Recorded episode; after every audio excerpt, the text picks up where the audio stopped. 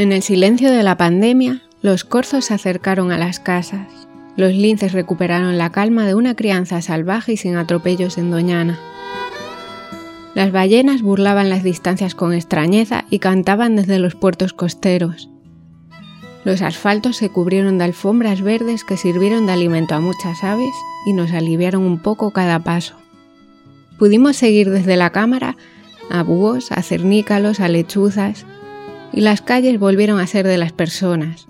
Corrimos, paseamos, vimos atardeceres, vislumbramos otra forma de ocio y de pasar el tiempo al aire libre. El tiempo paró por unos instantes, y muchas, entre esperanza y desasosiego, gritamos, si no es ahora, ya no será nunca.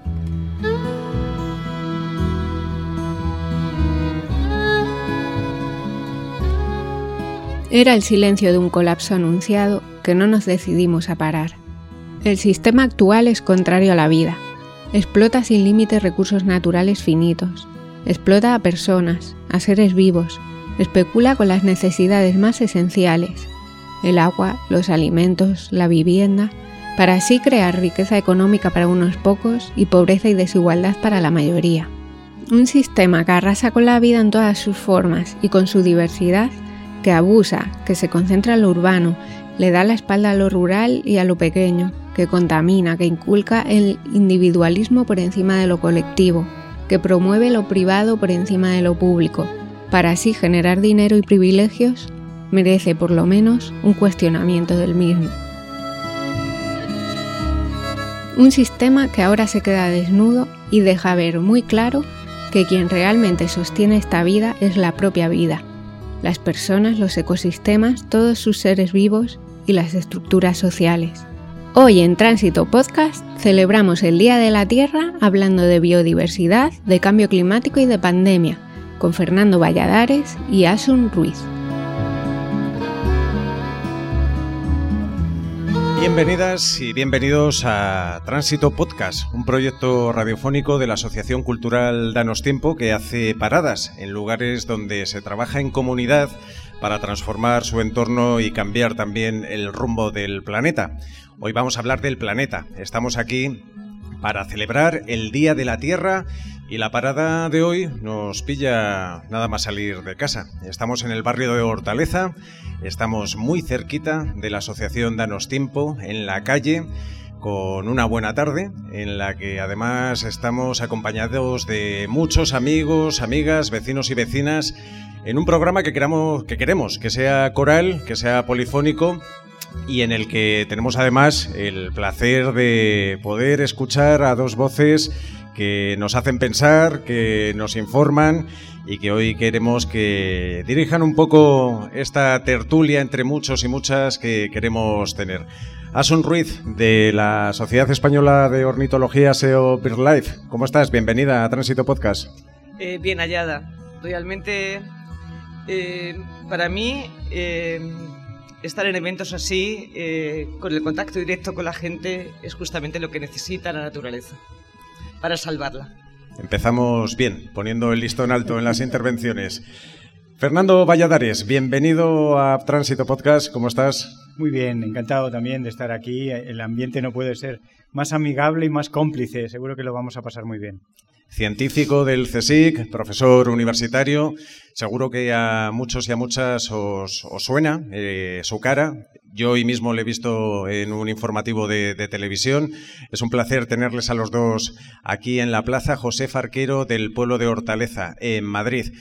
Queremos también que habléis, vamos a empezar con algunas preguntas sobre biodiversidad, eh, cómo conservarla, cómo nos afecta a los seres humanos, pero queremos que en cualquier momento las personas que estáis presentes en este programa con público alcéis la mano y os dirijáis al micrófono que hemos, puesto a vuestra disposición para que forméis parte de esta edición especial. Fernando, a muchas ya hemos dicho que le sonará tu, cara. Eres eh, un divulgador muy solicitado por los medios de, comunicación en estos contextos de, pandemia. Hoy, por ejemplo, en el informativo de Televisión Española te reclamaban para eso. Bueno, realmente lo que ha ocurrido conmigo ha ocurrido con bastantes científicos que llevábamos muchos años viéndola venir, eh, la estudiábamos. A lo que me refiero es a la crisis ambiental, que para mí es la madre de todos los retos, la madre de todos los desafíos, esa crisis ambiental que subyace a crisis sanitarias, a crisis energéticas, a crisis sociales. Y, hace un par de años algunos de nosotros cogimos el, el, digamos, el reto de nuestros colegas norteamericanos que decían que los, bajo la administración Bush los norteamericanos no podían quejarse, siendo científicos tanto, o no podían lanzar muchas voces de alarma porque sabéis que en el gobierno Trump había una fuerte censura. Entonces teníamos, y China, por ejemplo, los investigadores en China o en Rusia lo tienen aún más difícil. Entonces los europeos teníamos un poco el desafío de contar más directamente, de forma cómplice con los medios de, comunicación, que al fin y al cabo son los profesionales, pero había huecos y hay oportunidades y hay narrativas que a veces los científicos podemos eh, eh, encajar, ¿no? Y, yo lo he hecho con gusto y, bueno, estoy solicitado en lo que la agenda me lo permite, encantado de, cubrir esos huecos que a veces el periodismo pues no tiene ese nivel de, concreción o de actualidad de la, de la información ambiental. Es quizás una de las pocas cosas buenas que ha traído la pandemia, que todo lo demás es bastante funesto. Hay más científicos en el debate público, en los medios de comunicación. Eh, hablando de la pandemia, parece que también demuestra que la destrucción de, los ecosistemas nos convierte en, seres muy vulnerables y muy frágiles. ¿no? Al final es esto lo, que trae el coronavirus. Realmente la pandemia nos debería hacer reflexionar un largo tiempo. Yo creo que hemos reflexionado. Yo hablo del el, momento de oro de la ciencia respecto a la, a, la COVID-19 fue entre marzo y junio del 2020, cuando estábamos todos aterrados y, desconcertados y atemorizados por lo que estaba ocurriendo y entonces los científicos aparecíamos bastante, incluso el gobierno hacía bastante caso a lo que decían los científicos. Luego ya eh, pues eh, surgió todo este lío político, el desconfinamiento, la transferencia de las autonomías, ahora decide tú, y, pues entramos en la segunda ola, la tercera, vamos por la cuarta, etcétera. Pero yo espero que entre todos nos quede un poco de, de, miedo sano. Hay un miedo que bloquea, pero hay un miedo que es sano, es un miedo adaptativo, de, de no incurrir en riesgos innecesarios. Cuando tenemos el conocimiento científico que nos dice, ojo, el COVID es una zoonosis, es decir, una enfermedad de origen animal que se pasa a los seres humanos. Como es, hay más. Las Naciones Unidas llevaban 5 o 7 años avisando de que el, el, el 70% de las enfermedades emergentes son zoonosis. Quiere decir que la mayoría de lo nuevo de lo que afecta a la salud por primera vez al ser humano viene de los animales, este contacto con especies nuevas, esta manera de manipularlos. Todo esto es el origen un poco, ¿no? Y la pandemia trae enseñanzas. Eh, yo espero que esas enseñanzas no se nos olviden del todo, ¿no? Nos han hecho más vulnerables, nos han hecho más mm, seres vivos. Mm, la tecnología hemos visto que ha llegado, ha tardado un año en llegar en forma de vacuna y la, posición del ser humano en el entorno natural es en el fondo lo que reduce riesgos, reduce riesgos de filomenas, de glorias y también de COVID. Ason Ruiz, eh, esto también nos debería demostrar que la biodiversidad nos protege, que no solamente hay que eh, protegerla, valga la redundancia, para, mantenerla, sino que, estamos tirándonos piedras en el propio tejado cuando destruimos el planeta que habitamos porque creemos que somos inmunes y estamos comprobando que en absoluto.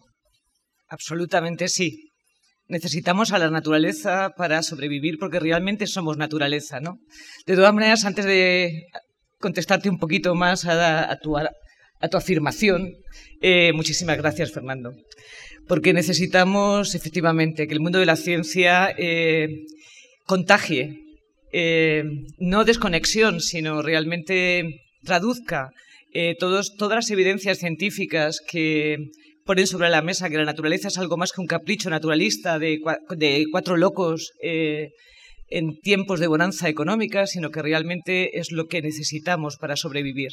Y que eh, estamos poniendo muy difícil las cosas a la naturaleza y la naturaleza también se está defendiendo de alguna manera, ¿no? Es como eh, este virus no es más que, bueno, un patógeno que está buscando otros lugares donde estar porque hemos roto los equilibrios de los sistemas eh, donde estaba y bueno, pues ahora nos ha encontrado a nosotros. De todas maneras, eh, estamos viviendo con otros muchos patógenos que no se han convertido en pandemia y con muchos, ¿eh? No, ahora, pues realmente este, pues nos ha nos ha puesto contra las cuerdas a nosotros y esperemos que todo este sufrimiento sirva para algo. De todas maneras, contestando a la afirmación de que necesitamos a la naturaleza, está mal que eh, yo, como una humilde directora de una organización ecologista y científica, porque somos una rara avis, a mí me gusta presentar a la organización como esa organización activista que tiene muchos pájaros en la cabeza, pero los pies en la tierra.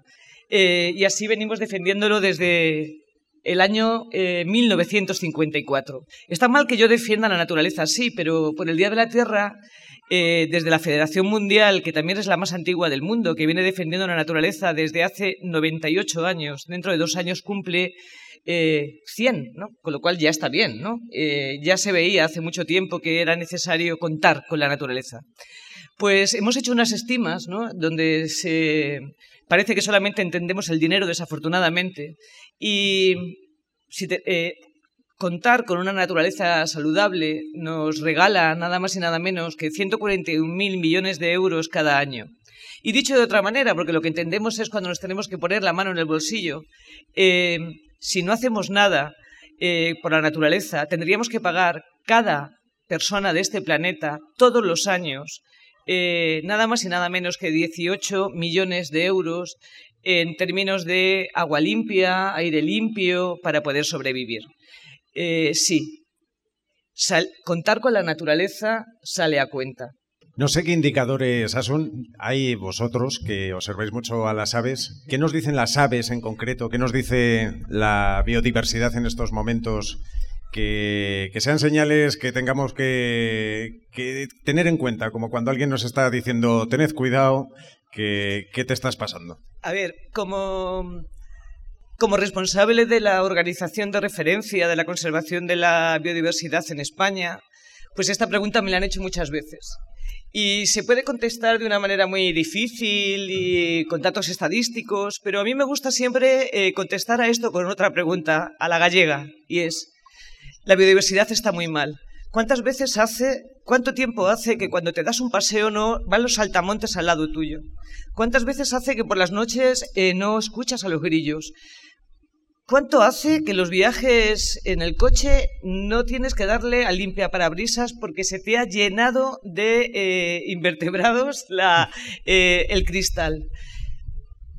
Me gustaría decir, hay ahora hablamos de, indicadores, sobre todo porque SEO tiene em, uno de los seguimientos más importantes de, cómo le va a las aves, ¿no? Eh, que además este, el año pasado cumplió 25 años, pero no pudimos celebrarlo, lo celebraremos este año, ¿no? Eh, que lo que hacemos es ver cuáles son las tendencias poblacionales de las especies.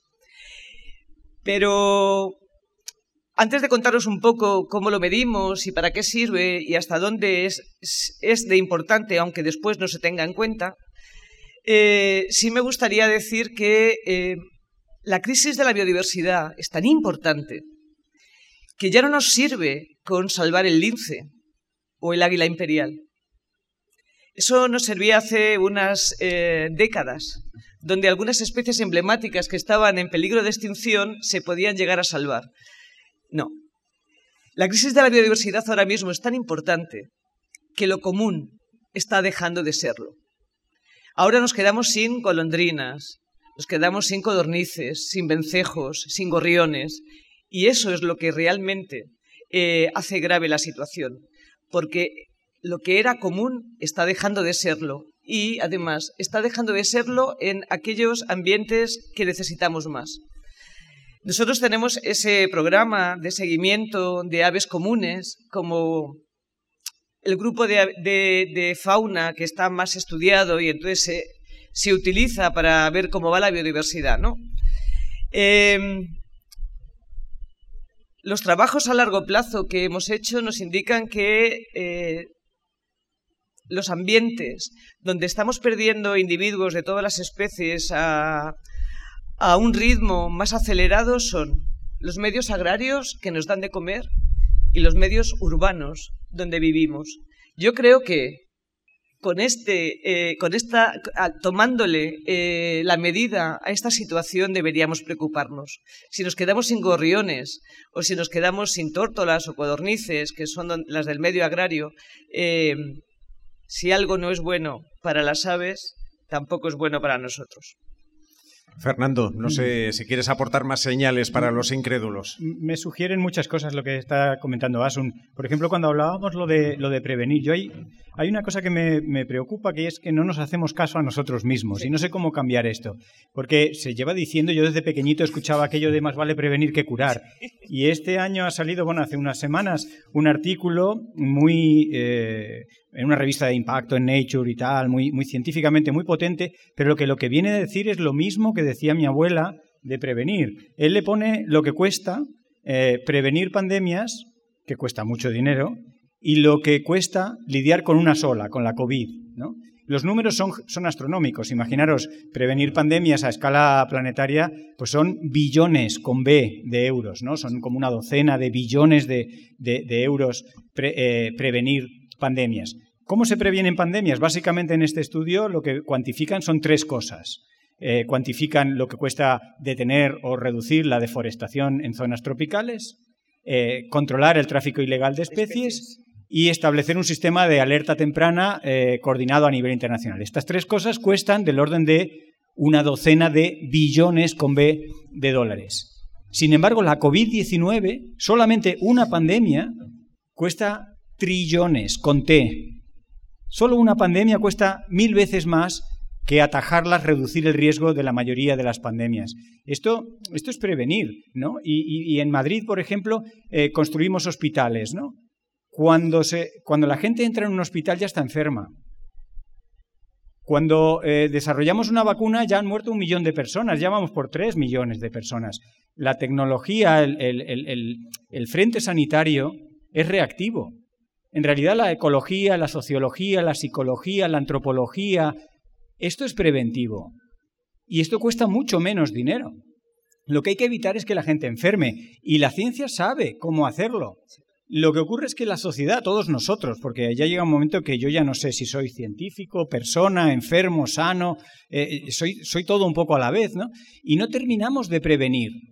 el ser humano tiene la información, tenemos hasta los dichos populares, tenemos la evidencia científica y no terminamos de prevenir. Nos quedamos, y hablando con el sector sanitario, te dice que no solo es una cosa de España o de Madrid con su famoso hospital, es una cosa internacional. El, ser humano se siente feliz construyendo hospitales, cuando en realidad lo que digo, cuando una persona llega al hospital ya tiene un problema, lo que hay es que reducir esas cosas. Hay un montón de muertes evitables, que son millones de muertes evitables, que mm, no hacemos algo significativo por ello, ¿no? Y muchas tienen que ver, la mayoría de estas muertes evitables tienen que ver con el cambio climático, con las pandemias, tiene que ver con la contaminación, tiene que ver con muchas cosas que lo que tienen es en origen la prevención a través de esa naturaleza que estamos hablando, de la que nos alejamos y que pensamos que al estar de espaldas, con una tecnología suficiente en forma de vacunas o en forma de traje astronáutico, pues estaremos eh, inmunes de, los riesgos y peligros asociados a las tormentas, a las pandemias y demás, y, la realidad nos demuestra lo contrario. Siguiendo con esto de las señales de la naturaleza, en el anterior episodio de Tránsito Podcast hablábamos con un pastor, una persona que observa el entorno de, forma constante y decía que la primavera del año pasado fue una primavera que no vamos a volver a ver los que estamos vivos en otra ocasión de lo excepcional que fue, de de, de, cómo eclosionó todo, ¿no?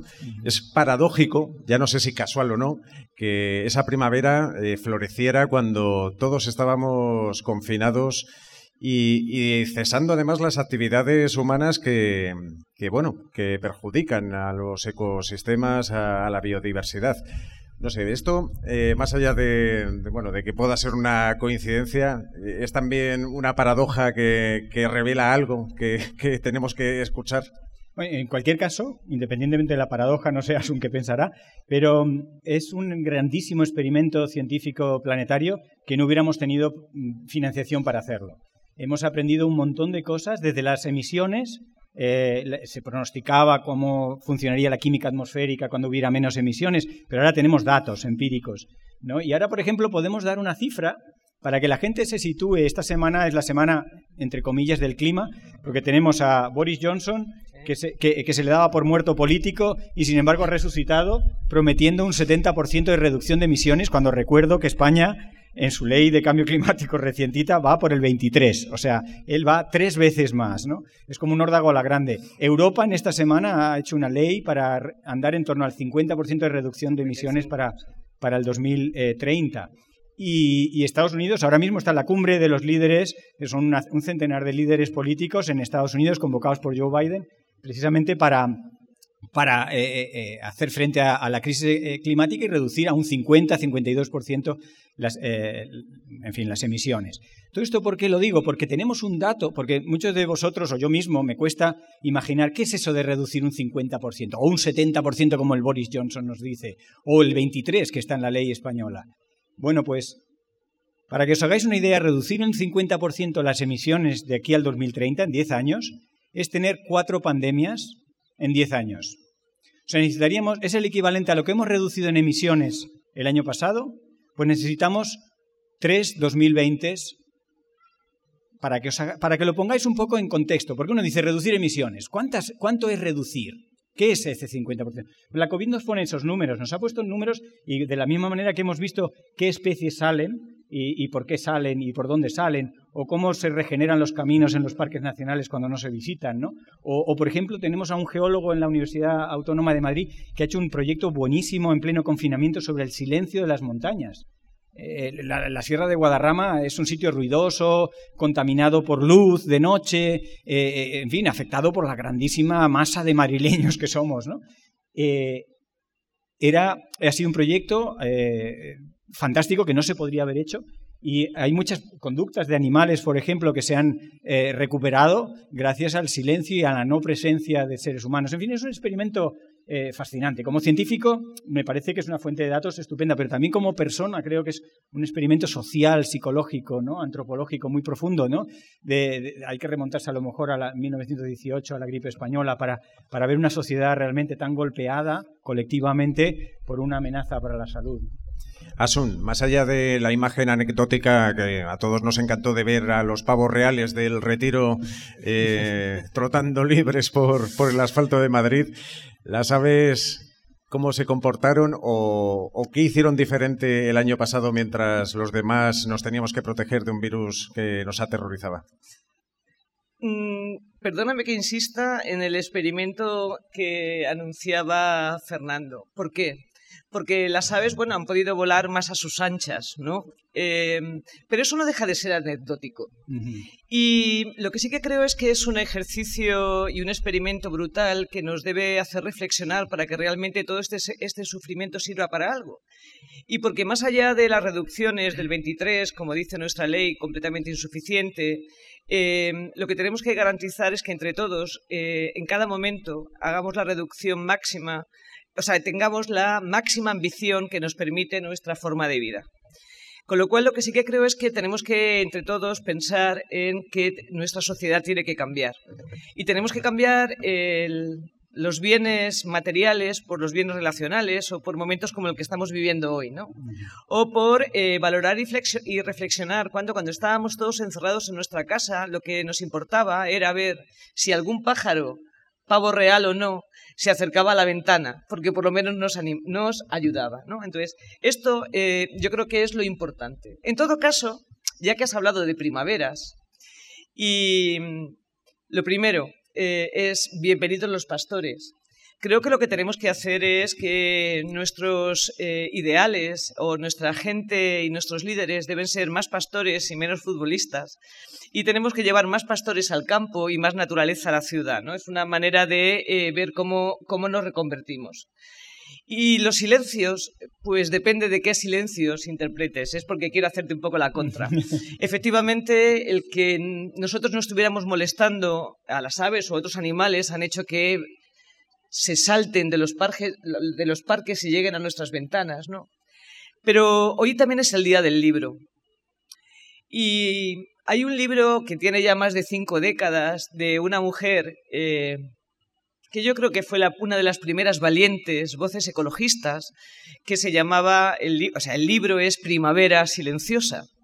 Y lo que venía a denunciar realmente es que si seguíamos usando sustancias químicas en el campo, estábamos hablando del DDT, pues realmente, mm, porque ya sucede, porque sucedió en Estados Unidos, el campo estaba en silencio. No había, o sea, habían acabado con, eh, con toda la vida no en el suelo y por tanto los pájaros tampoco estaban por allí, ¿no? Entonces lo que tenemos que intentar es, eh, efectivamente, tener más silencio en cuanto al bulle eh, de cómo actuamos como sociedad para que realmente las primaveras dejen de ser silenciosas y los que se acerquen a nuestras ventanas sean las aves. Tenemos mucho que hacer y ojalá, insisto, me gusta mucho insistir, pero esta pandemia no es la única que podemos sufrir y la mejor vacuna, con todos mis respetos, ¿eh? Eh, tenemos que vacunarnos, por Dios, eh, no escuchemos el negacionismo, esto es, esto es muy serio, pero hay una gran vacuna que es la de la prevención, que es cuidar de nuestro entorno. Esa es la mejor manera de que eh, no tengamos no solamente otras pandemias, eh, sino también eh, otros efectos de catástrofe como pueda ser Gloria o Filomena y demás. Todo está relacionado y estamos pensando que la tecnología lo puede todo y la naturaleza tiene muchísima más fuerza de lo que nosotros creemos. Tenemos que ser un poco menos soberbios y más humildes. Todos tenemos que cambiar para ser más respetuosos con el planeta, con los seres vivos que, compartimos, pero obviamente la fuerza la tiene la administración, la tienen los grandes poderes, la tienen también las empresas, pero bueno, ciñéndonos a la administración, a la nuestra, tenemos nueva ley del cambio climático. Me ha dado la sensación de que no es la mejor ley, o al menos no es la que vosotros hubieseis redactado, ¿no? No, definitivamente no. Es una ley que era, de, era para antes de ayer. ¿vale? En todo caso, eh, como organización sensata, responsable, que lleva demasiadas décadas pidiendo algo, es bienvenida sea la ley. Saludo positivamente a la ley. Sé que no todas las organizaciones lo hacen, pero de verdad, los locos de los pájaros dicen bienvenida sea la ley. Porque por lo menos los ciudadanos, aunque solamente sea un 23, podremos pedir acción climática con la ley en la mano. Es que ni siquiera podíamos hacer eso. De todas maneras, aquí sí que me gustaría, eh, y creo que estamos los justos, para contaros algo. Os pediría, como ciudadanos, que intentemos entre todos luchar para que el espacio que ocupen esos parques eólicos y esos parques fotovoltaicos sean el de nuestros tejados, el de comunidades energéticas, el de suelos degradados, el de los polígonos industriales, pero no puede ser que en defensa del cambio climático acabemos con la naturaleza. Y eh, hay sitio para todo, pero las renovables no pueden estar en cualquier sitio. El dónde importa. Esta va a ser una lucha muy difícil de entender por muchos. Como organización deciros que hace 15 años nos quedamos solos cuando defendíamos que los molinos de viento no podían ser un sumidero de muertes de aves. Nos quedamos solos incluso frente a otras organizaciones ecologistas. Afortunadamente, ese, ese mensaje ya lo han comprado todas las organizaciones ecologistas y la comunidad científica. Necesitamos a los ciudadanos para que eh, luchemos porque los emplazamientos que necesitamos, que necesitamos para la transición energética sean respetuosos para que de verdad consigamos una transición ecológica.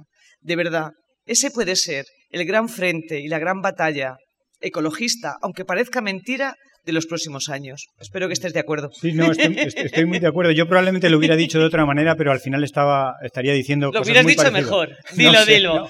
Hubiera, hubiera, puesto las énfasis en otras cosas. Ellas, lógicamente, ve muchos pájaros. Yo veo... dicho pájaros por... No, pero es una manera de... Suelo agrario... No, no, hay mucho que decir. Realmente, eh, la ley de cambio climático no le gusta a nadie no le gusta a nadie porque yo creo que no le gusta ni a Teresa Rivera, que la ha mm, defendido contra capa y espada, pero ella sabe mucho de cambio climático, estuvo trabajando mucho tiempo, no solo en la oficina de cambio climático, sino en, posiciones en el extranjero y tiene una visión muy, muy, muy seria, muy científica.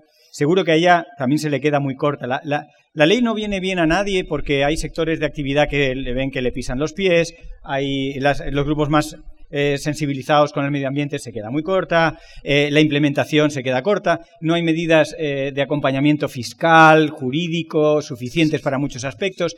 En el último momento se han colado o se han quitado algunas palabras estratégicas de combustible, se le ha quitado la palabra aviación, que muchos dirán, ¿y qué pasa? Bueno, pues es que solamente se mantenía eh, la, cláusula de desarrollo de ciertos combustibles porque los aviones no vuelan todavía con baterías. Pero al quitarle la palabra aviación, ahí se te cuelan y pueden entrar otros combustibles que todos sabemos a quién le puede interesar. En fin, la ley tiene un montón de problemas, pero hay que aprender a quererla. Estos días eh, escribí una cosa que justamente va, es un ensayo de aprendiendo a querer la ley de cambio climático, porque da ese marco que necesitamos. O sea, necesitamos el marco. No es suficiente, pero sin ese marco estamos todavía peor. El cambio climático va a estar ahí y es mejor el cambio climático con ley que sin ella, ¿no? Y respecto a lo que decías de los, los desafíos que se plantean, eh, realmente creo que el principal desafío se puede resumir casi haciendo analogías ese chiste muy malo, ese de organización, organización, era una famosa fiesta en la que no se ponían de acuerdo. yo. es terrible. Pero es un poco soez. Pero es, uso, un poco malo. uso el mismo chiste. Pero que, los vecinos escuchaban a, uno de la fiesta gritar organización, organización. Y resultaba que es que era, la fiesta fue un desastre porque no se organizaban, ¿no? Pues en España, en España nos pasa eso, ¿no? Y corremos el grave riesgo de que por no organizarnos con las alternativas, con las energías alternativas, pasamos de un problema ambiental a otro. O sea, ahora tenemos identificado el problema ambiental, ¿no? Emitir muchos gases de efecto invernadero, mucho CO2, tal. Bien, identificado el principal problema ambiental eh, y tal, ahora se reducen las emisiones. Pero si ahora eh, se cae en las energías alternativas como, y hacemos las cosas como las hacemos, eh, las hemos venido haciendo y nos han traído a una pandemia o a una filomena, pues entonces haremos parques donde no hacen falta en una cantidad que no está programada, eh, eh, mm, sin preguntar, sin estudiar alternativas y sin ver esa visión pues eh, coordinada. ¿no? Si estamos intentando transmitir algo es que la naturaleza es una cosa de muchos actores y actrices aves, mamíferos, plantas, microorganismos, los virus que tanto miedo nos dan, nos salvan la vida. Tenemos un porcentaje de nuestro propio genoma debido a los virus. La placenta, gran descubrimiento de los mamíferos, es debido a eh, genomas de origen vírico. O sea, la vida necesita a todos. Y resulta que en este tinglado tan complejo que es un ecosistema, le metemos un molino de viento sin encomendarnos a nadie. Eso es una catástrofe. Eso hay que pensarlo muy bien, eso hay que coordinarlo a escala, por ejemplo, de cuenca hidrográfica y se está haciendo a escala de municipio, de pedanía. ¿Me permite usted poner aquí un molino? Sí, póngalo usted, que aquí no tenemos ningún parque nacional. Y resulta que el molino donde más afecta es mirando hacia el otro lado que hay un municipio, una cañada real, un conector ecológico. Ah, no, pero eso es legal. Es legal, pero es un disparate. Entonces ahora, por eso están surgiendo con mucha sensatez moratorias que confunden a la sociedad y que confunden a algunos eh, medios de comunicación que nos preguntan, pero entonces, ¿es bueno o es malo? Y digo, a ver, como casi todo en la vida, como te diría tu abuela, esa abuela que decía de más vale prevenir, las cosas no son ni buenas ni malas. Con, con el agua, que es súper saludable, puedes matar a una persona, ¿no? Por hiponatremia. Como deportista, alguno quizá sepáis lo que es la hiponatremia, que es que se te diluye el sodio. Todos esos corredores que beben y beben hasta morir, se mueren, se llegan a morir porque diluyen el sodio. O sea, hasta el agua es un veneno. Entonces el molino de viento, claro que puede ser malo. Si se pone donde no debe, si interrumpe el, paso migratorio, pero se interrumpe muchos procesos ecológicos. Y en esa coordinación está fallando eh, pues el ponernos de acuerdo, el hablar, el planificar, y por eso se piden unas moratorias para pensar. ¿no? Por ejemplo, en el norte de Burgos han visto una proliferación de campos eólicos, allí no vive nadie y casi no hay nadie para, para quejarse, pero cuando te quieres dar cuenta ya están puestos. Y es más difícil luego quitarlos. Entonces ahora eh, eh, hay una cierta sensibilidad por miembros del gobierno, con esta visión de transición a largo plazo, hay sensibilidad por incluso economistas que ven que la economía sostenible a largo plazo solo puede ser si las cosas hacen bien. Incluso algunas empresas, digamos, los, eh, los, digamos, siempre, siempre culpables de todo antes de abrir la boca, ¿no? Pues en los grandes grupos que no hace falta mencionar de producción de energía del sector energético en España, pues también dentro de ellos se dan cuenta de que el pelotazo de hoy puede eh, comprometer el negocio del mañana, ¿no? Y entonces también hay una voluntad, lo que, lo que nos hace falta es ponernos de acuerdo. Organización, organización. Tenemos que hablar entre ambientalistas, economistas, los eh, CEOs o los secretarios delegados de las empresas, los miembros del gobierno y todos vosotros, ¿no? Y vosotras. Porque también los molinos tienen un impacto visual, tienen un, tienen un impacto de valoración del, patrimonio natural eh, y todas esas dimensiones, aunque sean complejas, valorarlas y, y ponerlas en la mesa, hay que tenerlas si realmente tenemos que querer la ley de cambio climático y tenemos que adaptar una transición profunda en nuestra manera, de, en este caso, de generar energía.